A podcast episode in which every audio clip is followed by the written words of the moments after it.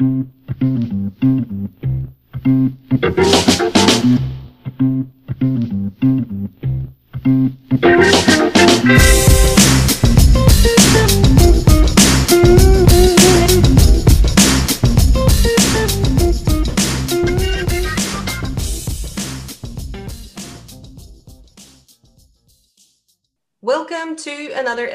of iBuzz, the animal care and welfare podcast by Animal Concepts and the Practical Animal Welfare Science The PAWS platform. I'm your host, Sabrina Brando, and today I am delighted to welcome Sarah van Herpt, who is the Senior Bear Team Manager at Animals Asia in Vietnam. Welcome, Sarah. Thank you for having me. I'm excited to be here and talk about bears. Yes, very much looking forward to this podcast because it's going to be all about bears, bears stories, bear friendships, bears, you know, all kinds of mischief and uh, wonderful other stories. So I'm really looking forward uh, to hearing all about it. And, um, you know, of course, we're going to link to Animals Asia and the Sanctuary and also Facebook page so you can see you know the bears and photos and videos uh, which is absolutely wonderful but uh, sarah before we start with bear stories can you talk a little bit uh, a short introduction to yourself and how you came to uh, the job that you're working in um, i'm from new zealand originally um, and I used to work um, in Wellington Zoo. Um, so I have experience both as a zookeeper and as a zoo vet nurse and I kind of got to the point in my career where I didn't have um, anything sort of tying me to New Zealand, no house, no partner, no children. So I decided I would go have an adventure. And I was really lucky um, that kind of around the time that I decided I was going on an adventure, um, a role with Animals Asia came up. Um, and to be honest, I've never looked back. It's been such an amazing experience. I've been here just over four years now um, in Vietnam, and I'm still learning new things every single day, and it's amazing. And Animals Asia is just they're like a family that's like working with your family um, very supportive and some really really cool work um, that they're doing that we're doing Absolutely. Thank you so much, Sarah. Can you talk a little bit about Animals Asia? What sort of organization is it? Some people, of course, listening will know it. Of course, we'll put a link to the organization. What is some of the work uh, that Animals Asia is doing, and uh, specifically perhaps on what species or topics? So, um, Animals Asia, it, um, we don't just look after bears. Um, sort of our three main um, sort of programs are captive animal welfare. So working um, in China and Vietnam um, and with partners across Southeast Asia to improve the welfare and lives of um, any animal in captivity, whether it's a circus or a zoo, um, a safari park, anything like that. Um, we also have a strong focus on cat and dog welfare, um, and among that, sort of ending the dog meat trade. Um, and then the sort of the third part is the part that I'm involved in, which is ending bear bile farming. So um, in 1999, Anim- Animals Asia sort of first came to Vietnam to have a look around at um, bear bile farming and the issues that they were having. And at that point, there was only around 400 bears on, um, on farms. Um, by 2005, there were over 4,000 bears on farms. Um, and the government sort of realized they needed to stop. But um, so they introduced in 2005 um, a program of microchipping and registering all bears. Um, and from that point forward, there were not allowed to be any more bears coming into farms. Um, and if any new bear that came in after 2005 um, would be confiscated and the farm would be punished, um, which the regulation is still valid today, which is great. Um, currently, it is illegal to take bile from um, the bears in Vietnam. However, um, the I guess legislation is still in place that you know anyone that had bears before 2005 um, that has them microchipped um, you know they're allowed to still have them. So um, in 2017, Animals Asia signed in a memorandum of understanding with the Vietnamese government, basically to close that loophole and get all of the bears off farms. So that's sort of what we're working towards now. Um, we're in a really exciting phase where um, we've sort of been doing a lot of work behind the scenes. Um, with that over the last few years, and this year we hope to um, break ground and um, build the second sanctuary that can help to house the rest of the bears left um, on the bile farms. So our initial sanctuary is in Tam Dao National Park, which is about um, it's about an hour north of Hanoi, and uh, we currently house 185 bears, um, 173 Asiatic black bears or moon bears, um, and 12 Malayan sun bears. So these guys they range range in age from um, they've just probably had their first birthday, Ang and Em, know, two littlest cubs who arrived in July last year. Um, all the way up to um, Bridget and Zebedee, who are two of our older males um, at 25 years. Um, and we house them in groups, basically from one bear, as our, we have some solo bears, um, all the way up to 21 groups of 21 bears. So um, it's quite diverse. Fabulous. Thank you so much for sharing some of that background and the important work that you're doing on all levels and working with all kinds of facilities and people and policy and, and governments to make changes for animals in, in different countries. And of course, you already mentioned there's a lot of different uh, bears, uh, individuals in mm-hmm. uh, your sanctuary that you're caring for with uh, with all the other staff, of course. And uh, can you start to tell us a little bit about, you know, how do you take care of bears, like in general, in the in the facility? Um, so we have um, a large team of people. Um, we have bear carers, and um, our bear carers take care of the bears, kind of the day to day husbandry. So they're the ones doing the cleaning and the feeding and the putting the enrichment out and, and like monitoring their behavior and doing observations and things like that. Um, and then we have a team of bear team supervisors and bear team managers who essentially oversee all of that. Um, and then we've got a fabulous vet team um, who carry out all of the sort of preventative health and um, regular health checks and things like that for the bears. And you know, of course, any any organization it, it takes you know thousands of people, um, but we've got people across the globe helping out with um, fundraising and, and getting the story out there and, and raising awareness and things, as well as the sort of on the ground team doing the maintenance and the food preparation and all that. So it's a it's a huge team.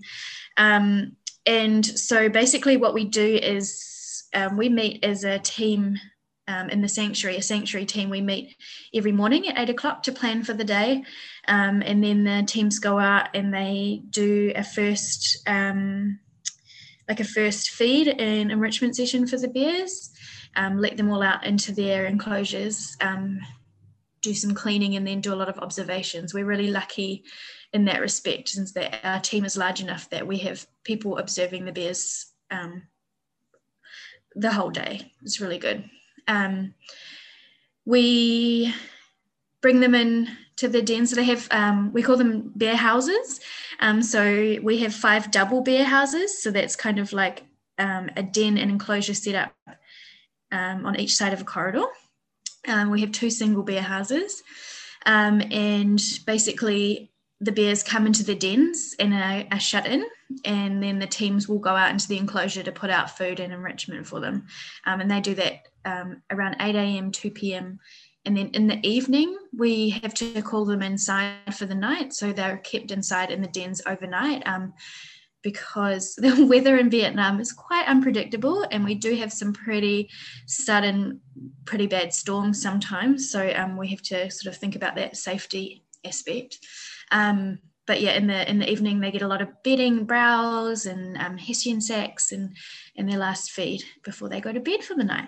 So um, yeah, the bears get yeah multiple enrichment sessions, lots of browse and bedding, um, and because we care for them in such large groups, we're very um, conscious of sort of the group dynamic, and that's why it's so important to have those teams observing all the time. Um, we have to ensure that there's plentiful resources. So if we've got a group of 21, we we don't want to have you know just enough food or just enough enrichment or just enough baskets. We've got to make sure we've got plentiful, um, so that there's not not any competition over things. Um, but at the same time as managing large groups and large group dynamics, we also um, look at each of our bears as individuals and um, manage their individual needs. So it uh, can be quite tricky at times. Um, as I'm sure you can imagine, with 185 bears with 185 wildly different personalities. Um, and you know the fact that they've come from bear bile farms, it's you, you can't just think about a normal bear because they're not normal bears. They're bears who've had horrific pasts, um, have medical conditions, or I would say psychological conditions as well that we have to manage. So um, it keeps us on our toes. Yes, I can only imagine. Um, and how wonderful that you have such a big team and that you have so much opportunity also for behavior observations and uh, observing the animals and what they're doing throughout their day because that's not always possible uh, in facilities due to lack of staff. So that's really wonderful. And also thank you for taking us like on a very quick you know trip through your day of what that looks like and also the importance of like safety and things to consider like you know the weather and uh, even though perhaps we would want to give animals open access all the time you know other concerns are are really real like the weather and unexpected changes. So uh, that we make sure that they're safe uh, also in times that where for example we are sleeping. And um, you talked about different browse and enrichment and um, and the, the beds. Um, like i would love to hear all about those different things. So could we start with you know what is like what does a den look like? How do bears like to sleep uh, perhaps in their den? What do you do for them to sleep uh, do they sleep together alone? Uh, and also outside when they nap and so on. Tell us more about sleeping and relaxing in bears. Oh it's um it's the thing that bears do best i've got to be honest. Um so uh bear houses um, in the dens, there is basically these um, metal baskets. Um, and when I say metal baskets, it sounds really, you know, uncomfortable. Um, but I would like everyone to know that I have lain in one of those metal baskets, and oh my gosh, they're all so comfy. so um, yeah, we have these these metal baskets, and um, in the evening we give them various um. We call it browse, so like branches of uh, trees, basically. Um, uh, so different um, types, and they'll they'll pull that in the front. And we put it in the bars through the bars at the front, and they'll pull that in, and they'll put it into their basket and arrange the leaves just so and make a nice cozy nest. Um, we'll also offer things like uh, straw as bedding or um, hessian sacks um, we have these really great palm brooms. They're like these basically just a giant dried palm leaf that the bears love as well. So they're very good at making nests.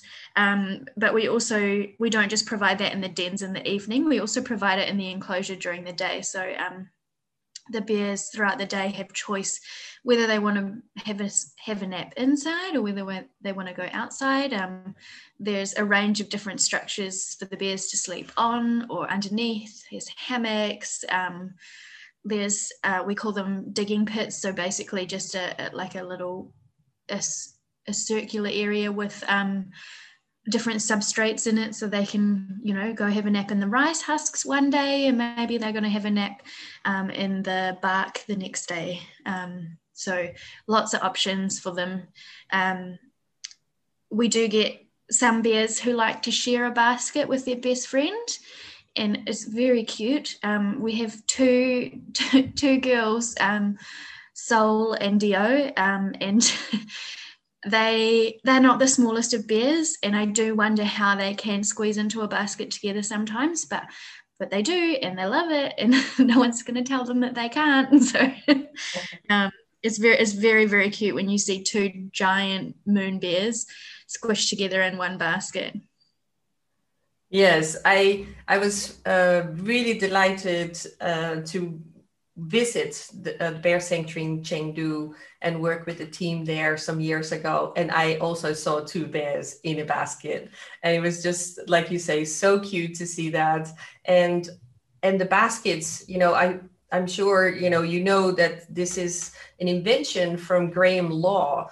Uh, who's a, who was a dear friend. Unfortunately, he's no longer with us, but he was such a driving force, such a force of nature when it came to caring for animals and caring for bears and coming up with ideas on, on how we could, you know, make them comfortable and give them options. And that bear basket um, is just delighted to see it everywhere and also of course um, in the sanctuary and hearing all these different places i have a few different photos of bears on platforms and in hammocks and they're all snoozing yeah. like you say um, and just having the choice to kind of go around you know like um, where can i stroll to and sleep in and what do i fancy? And that's just so wonderful talking about the choices and the control over the different options that you give to the bears uh, when, when, it comes only just you know we're talking sleeping places but of course you're doing that for many other things.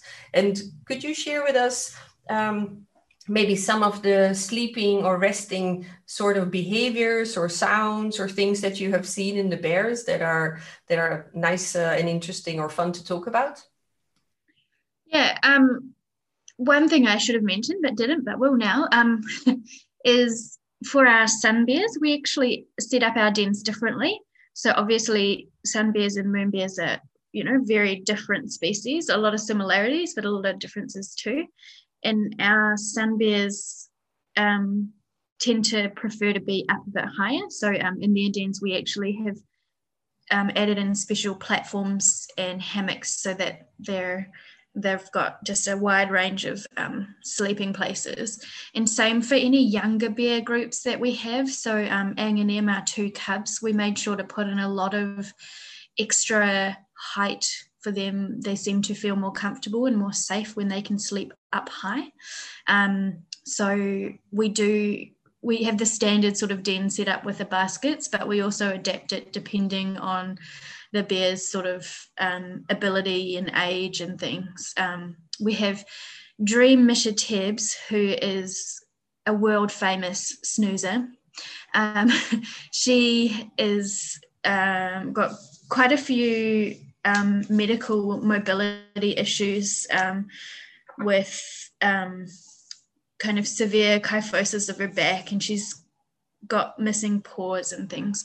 Um, so she lives by herself, but her basket is nice and low for her, so she doesn't have to climb so much um, into it. But um, she is uh, one of our best examples of a bear in dormancy. She um, will sleep for like four five months at a time, and she just loves it. She'll um, build a huge nest of straw and you kind of come into the into the into the bear house in the morning walk down to her den to give her her medication and you know you have to pull out the really really long spoon on the bamboo pole because she kind of rolls over and just looks at you with these like eyes like you sure I want to get up? Because I'm not. so we deliver the medication to her on the spoon and she kind of rolls over and goes back to sleep. And um, so she's very famous around the sanctuary for having a good sleep.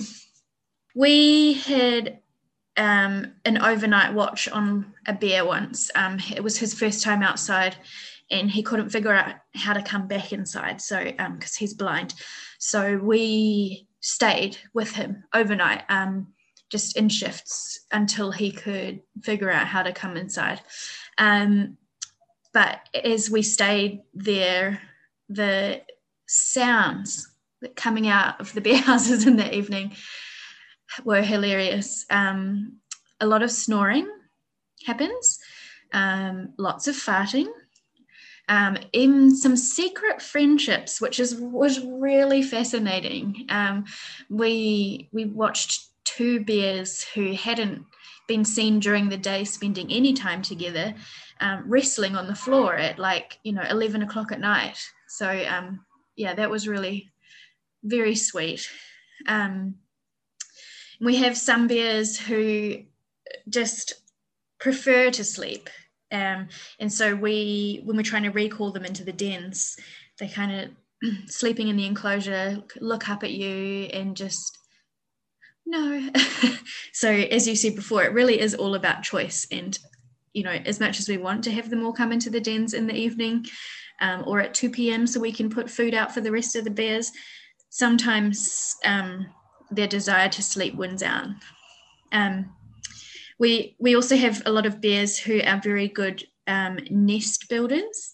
Um, so one of our sun bears, David, um, in particular, is so fascinating to watch in the evening. He as soon as he's finished eating, he finds the first bit of browse that he can. He takes it up into his basket, and he'll spend about ten minutes snapping branches, um, kind of pouring it around in the basket until he gets it just so, um, which is very very entertaining to watch. Um, and who else do we have? Um, Zebedee, he's been making himself a little nest um, underneath a table. So he's sort of pulled up all the grass until it's just this nice cool dirt patch because um, we're getting into summer now and he's he sort of made himself a little nest under there. And especially in um, sort of autumn coming into winter when the bears might go into dormancy, we get a lot of bears building nests under platforms. So kind of scraping up the ground bringing in any bedding that they want and then just snoozing.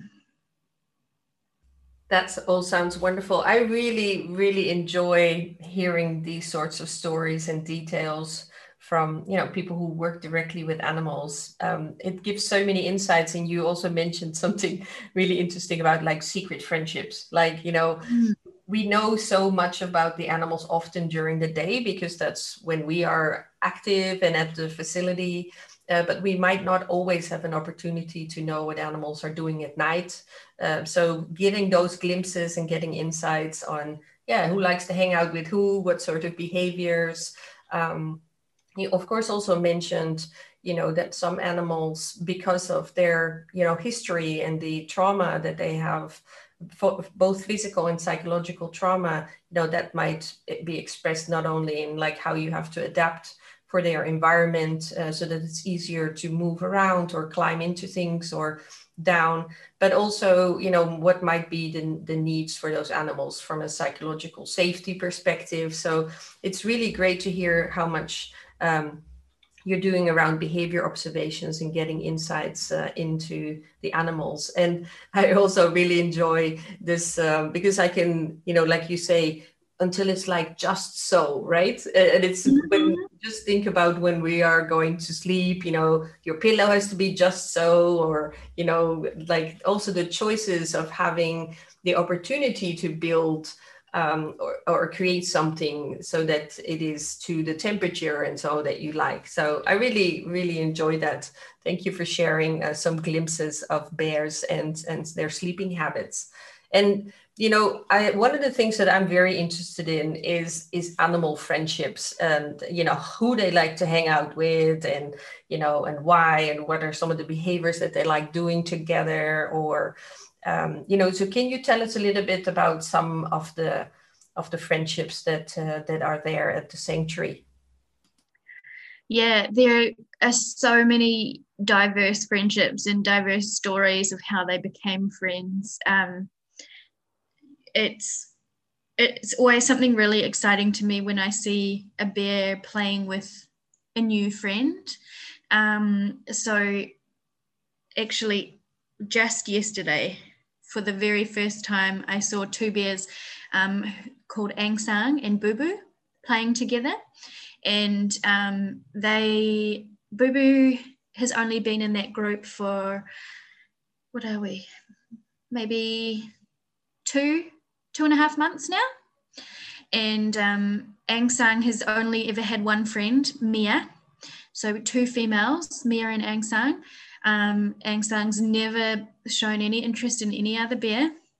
Um, but she's actually um, cycling at the moment. So um, she's taken um, a fascination with uh, Boo Boo, who's one of our um, male bears. He's a big buff head. He loves to play and wrestle. He can be a bit pushy at times. When he first met Aung Sang during the integration, he really wanted to play with her, and she was like, "Oh no," she she wouldn't have a bar of it.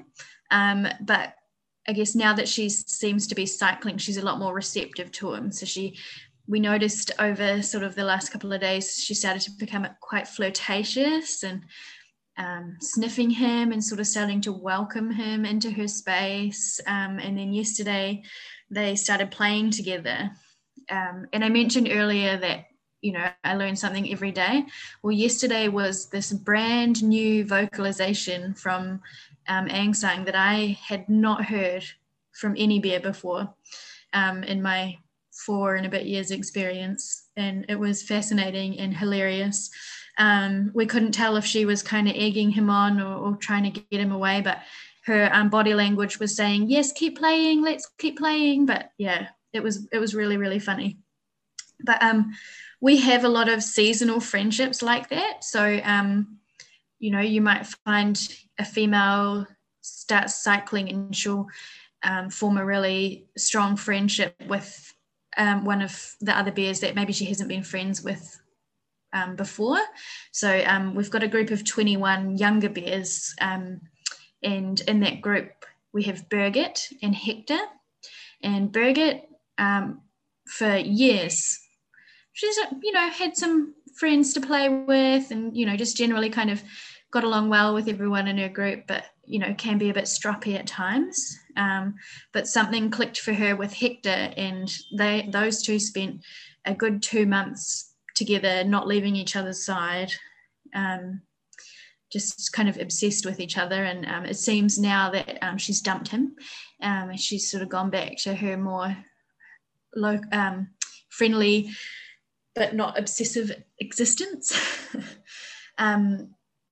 we also have coming into winter when the bears are going to go into dormancy, we get a lot of um, really strong female pairings. Um, it's it's really fascinating. Um, but uh, for example, we've got Ray and Elise, and for what like eight nine months of the year, they couldn't care less about each other. You know, they don't dislike each other, but they don't you know go out of their way to spend time together or do anything. But come into um, into sort of coming up to dormancy and you you can't separate them. They're sharing baskets they're following each other around everywhere. Um, sort of elise takes the lead and she she wanders around foraging and ray just kind of toddles along behind her clucking to her um, and then you know ray will if any other bears come in close, Ray's going to protect her best friend Elise and, and growl at the other bears to keep them away from her. Um, and they sort of go into dormancy together for a month or two, and then they wake up and and that's it. They're done until next season.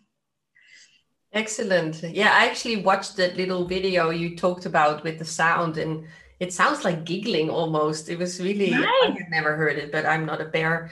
Uh, I've never really worked with bears in that way. So uh, it was really, yeah, it must be so exhilarating, um, you know, to see it anyway, and then also learn something completely new. Um, mm-hmm. Yeah. It was, we, um, someone commented on that video, but also we talked about it, that it, it sounded almost like a, when a chimpanzee laughs, you know, when they're doing that play right. laugh yeah yeah so yeah. I'd like to hope it's a positive noise for her. yes, yeah, yeah. There's, uh, of course, lots of things to say about um, facial expressions and and a mm-hmm. smile in a bear. Um, mm-hmm. I hear uh, bear people talk about. So um, Yeah, actually, could you talk a little bit uh, on that?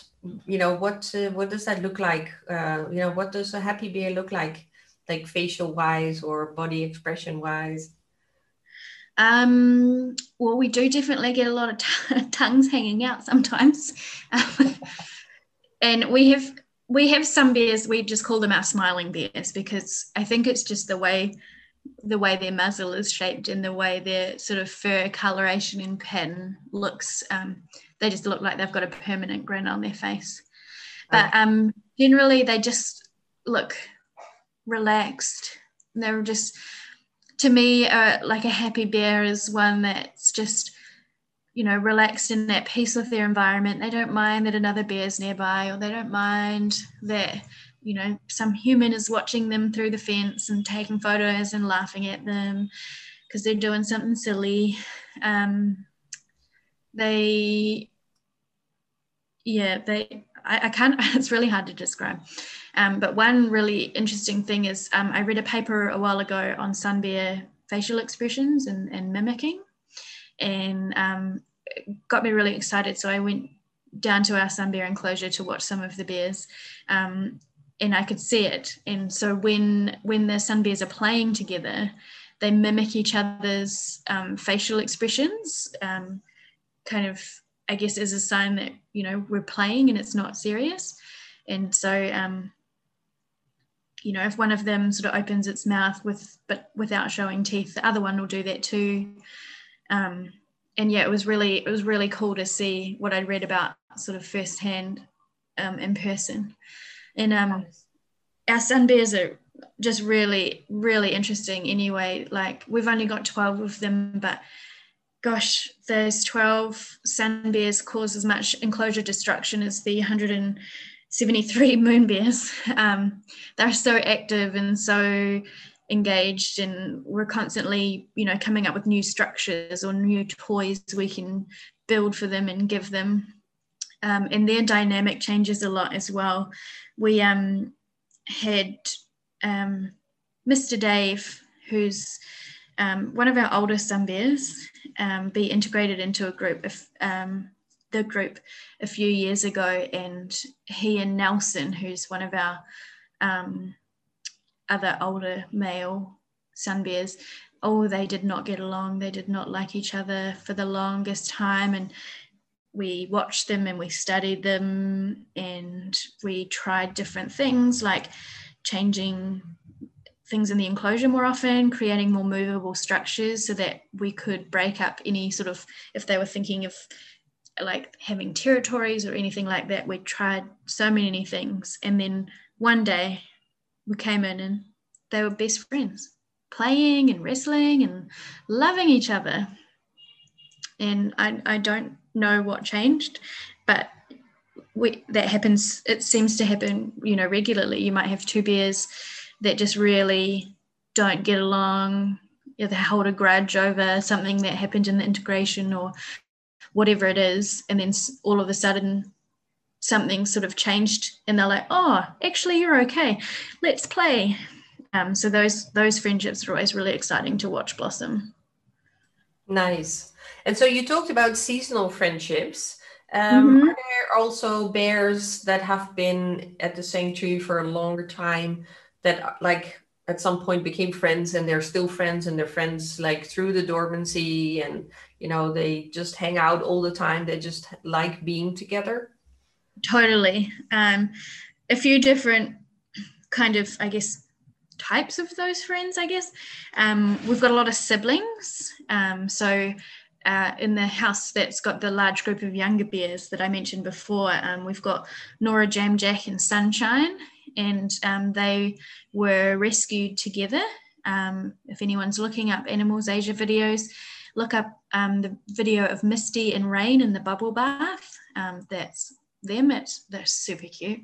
Um, and so they're always together and sharing a basket. And then we've also got in the same group Ricky and Joey, these big, handsome boys um, that again siblings love love each other have always loved each other um, we also have some um, who've come from the same farm and, and got really strong friendships like um, maple and dolly They're, they're these two older females.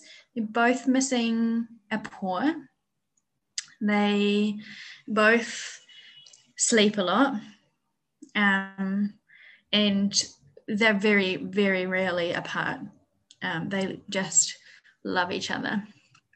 Um, and we have some, I guess, kind of the opposite, right? Where um, we have some bears who it's taken us a really long time to find their fit, to find their friends and find their group. Um, it's another reason those observations are so important because, you know, if if something's not right for a bear, we don't want to leave them there. We want to help them. So um, we had Sam come in. She's a small female and she is missing one eye. Um, and she had a few um, attempts to find friends that weren't successful um, until one day she met Irene. Um, and it was not love at first sight but they grew on each other and then they became completely inseparable.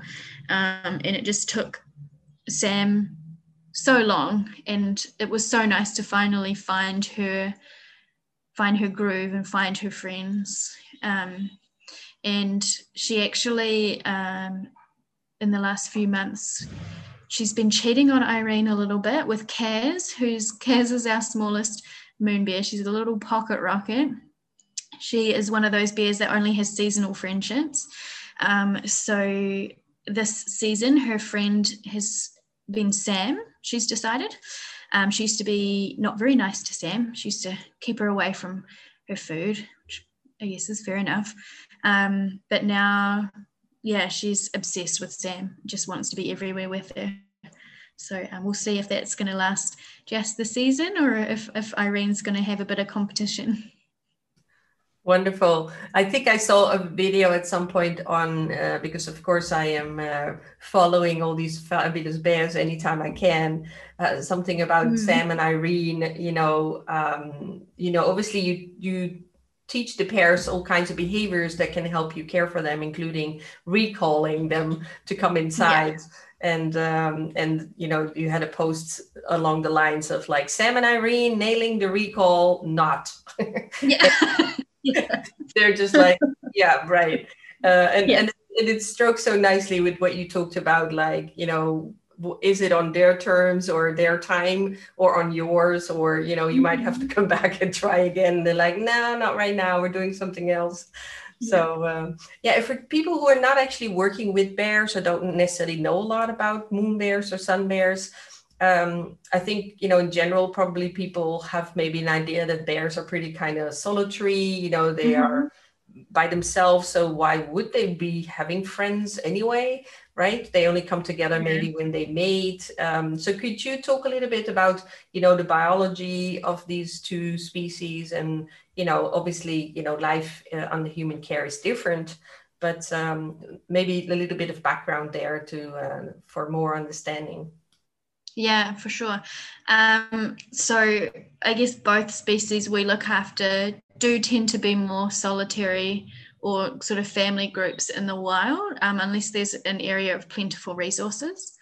Um, I guess you can kind of liken it to the the salmon run and the the brown bears, um, but kind of we're faced with this unique situation of you know wanting to rescue and rehabilitate and provide um, a better life for these ex um, bile bears. And so we don't have the space or facilities to house them um, all singly, um, but also the companionship in the absence of having to compete seems to really help a lot of them with their rehabilitation. Um, so, you know, I talked about how we provide an abundance of resources to make sure that there is no competition. And so I think reducing that sort of pressure on them leaves them free to be, I guess, a bit more re- relaxed or um, to show those playful behaviors. Um, and we have um, had some bears in the past who just really sort of struggled to find their groove into sanctuary life until we've actually given them another bear to sort of be their friend to learn from. And um, yeah so it's really it's really interesting because yeah like you say you'd think why why are you guys holding you know bears in big groups? But it works and it's you know what we have to do to ensure we can provide really good care to as many bears as possible. Absolutely. Um, yeah and i was uh, absolutely not um, you know questioning it. It was more oh, like people yeah, i know. yeah wondering maybe about it. And you give such an mm. important example already from the wild. We you know you see like the salmon run. There's a whole bunch of bears mm-hmm. there together because there's an opportunity to be in the same space and yeah. uh, you know like uh, 13 polar bears on top of a whale carcass and um, mm. so and i think it's such a wonderful way also to talk about what solitary means right be being mm-hmm. um, even as a primate a human primate there's you know almost 400 species i believe of primates they have different sorts of social groupings and structures yeah. and so is also true for bears so even hearing you know that they might be in smaller um, family groups and backgrounds, but the important part of caring for animals in human care is of course different and you know making sure there's so many opportunities and abundance for them mm-hmm. and that part of healing so having somebody uh, to be with to get strength from uh, so that's really i think it's so important uh, to highlight you know why this is important and how you're doing it uh, so thank yeah. you so much for sharing that yeah yeah. And and kind of like i was saying before you know like being in a group isn't right for all of the bears you know? Like dream Tibbs, we can't we can't put her with another bear because she'd um, be too compromised. She's just so um, sort of physically um, vulnerable if anything was to happen to her. Um, you know we've got some some bears um, like Myrtle and Amelia who are just so strongly bonded to each other that we can't we haven't found any other bears to put them with because they're just so jealous. You know they don't want to share their best friend. Um, and you know we've had bears who might have been part of one group and you know we might notice that they are not foraging well or they're very stereotypic or maybe they're showing signs of aggression or things like that. And so any time we sort of notice things like that we we kind of hone in on that and try and figure out why that is. And you know is that group it might have been the right fit for them originally. They might have been really happy for a few years but maybe they're not anymore. And you know we've had that with um, one of our females, Manga. Um, she sort of didn't have many friends in her original group, um, and she started to become a bit stroppy. And so we got to the point where we decided, well, let's try her with a different group. We put her with a different group, and she's got, you know, more friends now, and she's much happier. So we're always adapting and adjusting to what the bears are telling us. And you know sometimes they tell us one thing for a couple of years but then they change their mind and they tell us something different. So we listen and you know respond and try and figure out what's what's best for them and what they want. Yes absolutely. And you name a few very important topics here also that you shine light on. You know having animals in a group doesn't necessarily mean that they get along uh, that they are getting support from each other that they you know can be friends and and also that it can change and that we really need to sometimes you know especially when we are having to put animals together or because of space restrictions or so on um, we might actually call you know put animals together and call them this is a group you know uh, but then we don't always you know take the time and energy to do the things that you just talked about to really look like i have done observations of groups of animals with one for weeks or months at a time where i saw that one animal you know was trying to maybe be or get interaction and just never right um, and mm. and so this animal was always alone because nobody really wanted to interact with this animal because but that animal wanted to interact and unfortunately yeah. in some facilities you we couldn't make those changes uh, but you know like you say being sensitive and constantly looking for what are they trying to tell us and um, and and I really liked you mentioned briefly stroppy, you know, or, or, some sort of, you know, what are some of the personalities uh, out there? Like you said, there's lots of strong oh. personalities. Can you talk yeah. about, you know, different personalities and um, uh, in the bears and how that maybe, you know, affects some of the connections they're making, or and also importantly, if you could talk um, about how you interact with the bears uh, from like the humans with the with the bears based perhaps on their personality mm. so um when when the bears first come in like after we've rescued them they have a quarantine period and sort of during that quarantine period we start to get to know them and get to know their personalities and um, sort of think about where they might be a good fit.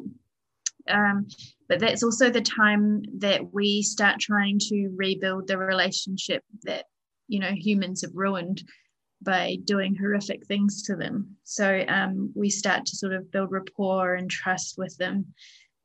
Um, sort of just by basically just being the person who gives them all of the good things. So doing like hand feeding of, of really high reward things like dried fruit or you know bit of honey or jam on a spoon and just, you know, talking to them, getting them used to sort of us moving around and our voices and, and things like that. Um, so that when we finish quarantine and they move, um, it's, you know, they're at least used to sort of part of the process of, you know, having the humans around and, and having sort of a bit of a relationship with them. Um, and so when, when they come out of quarantine we sort of put them into their new house you know we watch really closely for how they're doing and things and um, different bears take really really different time and really different ways of adapting to you know life at the sanctuary so um, we had a couple of years ago sky come in Sky is the biggest bear we've ever rescued. She was about 243 kilograms, I think. She was huge. Um, she used to steal the um, tool that we use to pull, um, you know, old browse and enrichment out of the, the quarantine um, sort of cage that they're in. She used to steal it and bend it. Um, she was very grumpy with us when she first came in. Um, but as soon as we, as soon as we started, you know, doing that rapport building and, and getting her used to us, she just turned into this total sweetheart and she'd just sitting there waiting for you, mouth open, come on, put the treats in here, I'm ready. um, and so she uh, came in around the same time as a group of five, and her first friend was a male from that group of five, and um, they were really, really strongly bonded. Um, and then we put those two into a larger group. Um, and so it was a really interesting process watching Sky go from this grumpy, tool stealing, kind of intimidating giant bear um, to this you know, giant sweetheart who's making friends and rolling around on the ground, um, playing with toys. Um, and the first sort of what's really interesting is doing the difference between doing an integration. Um, so integration is what we call, I guess, introducing the bears, making our groups, making our friendships. Um, it's really interesting doing an integration between new bears so bears who are just coming out of quarantine, um, compared to bears who have been in a group or been in the sanctuary for a longer period of time. Um, new bears tend not to understand bear behavior and cues. And so if you have a group of sort of experienced, um, sort of really nice bears like Zebedee, like Boo Boo. They're both sweethearts. Um, they'll kind of forgive any any you know bear behavior mistakes that a new bear might make and just kind of be patient and teach them but sometimes when you put two new bears together that you can see you can see the confusion. You can see that they really want to play. They want to know this other bear but you can see that they're hesitant and, and they're not quite sure why that bear's doing that thing. What am i supposed to do? So um, it's really interesting watching them sort of learn and grow and i think that's one of the big reasons that friendships and things do change over the years um, because as they get sort of more experienced and they learn more um, they you know they kind of get comfortable and, and, and used to things because you've got to imagine a lot of the bears on these bile farms they wouldn't have come in as adults. Um, they likely more likely would have come in as cubs um, or young bears. And so you know taken away from mum in their crucial learning periods and then stuck into a solitary cage with no no form of stimulation. Um, so it's yeah it's really interesting watching them learn how to make a friend and it's just not as straightforward as you would think. And i think it's even you know for those people out there working in, in zoos you know you know introductions um, are difficult um, and they take time but you know working with these kind of bears who don't even know their own species behavior sometimes is um, yeah it's really it's hard work but it's fascinating and it just it does wonders for them. It really does. Yes. And it's so important to tell these sorts of stories and how of course you know what they have experienced and how that has shaped their life. And and i think it's amazing all the things you know just to see the resilience in the animals also and how they bounce back uh, through you know being with other bears and being with you and the whole team and caring for them and making it up to them right? The things that that um yeah. that like that confidence or that trust that they had in humans and uh, recreating that and that they can. And for me one of the most amazing things that i saw in china uh, was the bears stepping straight back into a cage you know to be moved somewhere mm-hmm. you would you know i think it's that sort of resilience that also especially in our jobs we have so many I call them joys, right? The things that are just so beautiful that we get pleasure from.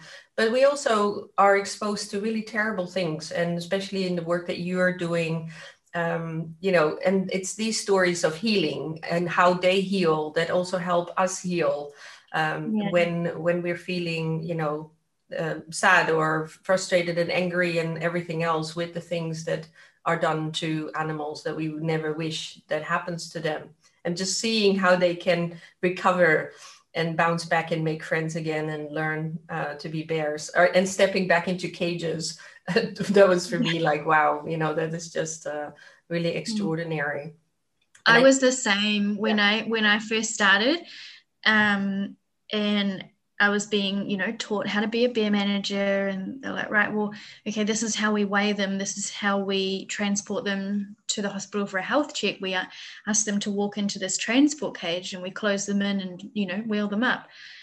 Um, my mind was blown. You know, I'm, I was so used to the zoo background of, you know, den knockdowns and things like that. That seeing a bear who I knew had had the most traumatic of backgrounds in horrific conditions just really happily walk into a transport cage like no problems. I was it was amazing. Yes it truly is. It truly is um, amazing to see that and it's it's so good um, and i really love the stories of the bears helping each other and and of course people helping bears and bears helping people, right? Um, yeah. We're almost coming to the end of the podcast, but uh, I would love to hear maybe you could talk to us a little bit about like what are some of the activities that you that you see the bears really enjoying or you know or what happens when they squabble like friends squabble and how do, mm-hmm. do they make up or um, yeah how can you uh, do you have some examples for us yeah so um some of my sort of most fun memories are watching the bears interact with their sort of enrichment or interact with each other. Um, one of the things on our enrichment calendar is um, like smears um, of scent, and um, the favorite is shrimp paste. It um, to me it smells awful, but to the bears, you put it on something in the enclosure, and they just rub and roll and drool and rub some more and they just they just love it. Um, and it's really i love watching the bears wrestle in the pool together because um, you know obviously in vietnam it gets really hot uh, really really hot and so you know they still want to keep playing so they take it into the pool and it's a pool party and you know i've seen up to eight bears in a in a you know, pool in an enclosure, just playing and relaxing and just hanging out together. It's really nice to see. Um, we have quite a few bears, um, some of our bears that are really good friends are very, very tall bears. And so you they you go to watch them and you're sort of standing at the fence line watching these two big bears like Humphrey and Jeffrey wrestling with each other and you just feel like dwarfed by just everything about the moment, you know, just how tall they are and how strong they are and how resilient they are. And yeah, it's, it's pretty fun. Um, I could probably spend all of my day watching the Bears, but, um, and I wouldn't be a very good senior bear team manager. Um, yeah, I also love watching them um, interact with new things. Um, so we made wobble trees. Um, so we started by trialing it in the sun bear enclosure, um, kind of figuring they're pretty small but pretty strong and pretty destructive. So we'd see how they went before we rolled it out with the bigger moon bears. Um, they loved it, but watching them use it the first time, and they were super fascinated, but really cautious and sort of pushing on it. And and then giving it a big shove and things fell out and it was like christmas time. It was it was really sweet. And so we um decided to roll this out and put a wobble tree in in all of our enclosures. Um and so that's 10 11 12 13 13 enclosures 13 wobble trees um, and so far we've only found one group who is not allowed the wobble tree um, that is the group in um, House 8. They're the ones that I keep talking about, the large group of 21 younger bears. And um, they are so destructive. They bent the metal pole. We put concrete inside it and they bent and broke that too. So um, it's uh, not an enrichment for them, but everyone else is really enjoying it. Um, they um, we like to try lots of different things with them as well. And I really enjoy watching the different techniques that they have. Um, so we've got Merrick's, um, he is this gorgeous older bear, um, pretty blind, but he just loves life. And you give him um, anything sort of on, not really a rope, but like, because we don't really use we're starting to sort of phase out using rope into this nylon webbing material, but you give him a length of nylon webbing and he just likes to fling it around karate style, he's waving it around. Um, he just has the best time with it. And, um, you know, we give them uh, boomer balls with, you know, a small hole and, you know, some dog food or something inside. And we've got Milagro who takes it in his paws and rolls onto his back and kind of, you know, uses his legs to kick it until um, the dog food falls out. Whereas Arthur, he just pushes the ball along the, the ground until it just falls out onto the ground and he kind of just trails after it, picking up the food. Um, it's really, really interesting watching them problem solve and um, just try and figure things out. Um, and that problem solving comes into our training conditioning program.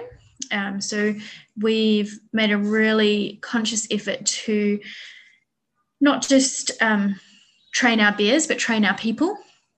And so we've gone from um, two or three people training basic behaviors in our bears to a team of 21 people training anything from a basic behavior like target um, right up to more complex behaviors like we've just started training um, a bear to have his blood pressure taken conscious. So um, that sort of yeah problem solving is is really it's really interesting watching the bears problem solve, but now also watching the team problem solve as they learn how to sort of work with the bears and figure out what the bears trying to tell them and and what they're telling the bears um, why they're getting that behavior wonderful thank you so much that was really i remember seeing a video about Merrick uh, with it's actually a really nice construction. It's a pole and it has like a balancing, you know, yes. pole with a rope, and he's like, you know, like pulling it and rolling it and tapping it with his little foot, and yeah, it's just really. Yeah. Uh, that was. Yeah, I, I I remember that. It's a recent one. That was Merrick's um, we were doing we do drills we practice you know emergency situations and we were doing an emergency recall drill. So recalling the bears at a different time of day than you know their normal times. Um, clearly merrick's didn't get the emergency part and he just no that that rope and the, all that fun was the emergency so yeah, mm-hmm wonderful. yeah. Uh, I'm so glad you you shared, you know, some glimpses uh, of all the wonderful, you know, stories of bears and friendships and squabbles, and you know, of course, the importance of how you work together uh, with, like you say, global team of all kinds of people in different roles. You know, making a change for these individual bears and uh, ending uh, bile farming. Uh, and thanks so much also for sharing how you care for them, the enrichment, you know, the observations, the training, and uh, the stories also of healing. Uh, that's really, really wonderful. And I can't wait to have you back for more stories uh, in the future. Mm-hmm. Thank you so much for coming onto the podcast, Sarah. Thank you so much for having me. Um, I love talking about bears, so um, I really enjoyed it. yes, yes, that was completely clear, and uh, and I have enjoyed it a lot, and I'm sure others will too. We'll make sure to link to um, you know of course animals asia and you know videos. And also it was very interesting you talking about the sun bear paper you know and always you know this willingness that you talked about so much about learning something new and being open to you know uh, like integrating scientific observations and uh, seeing everything in maybe a different light again. So we'll we'll put a link to that as well. And uh, Thank you again so much, Sarah, for coming onto the podcast. Oh, you're so welcome. Thanks for having me. Okay, the end of another podcast. And of course, as you know, well being for you and your animals is too important not to get right. And at Animal Concepts, we help you care for animals and for yourself to be at your best and achieve excellence in animal care and welfare. And PAWS is the first online platform combining human and animal well being science and practice where you can get education and tools and resources so you and the animals can flourish.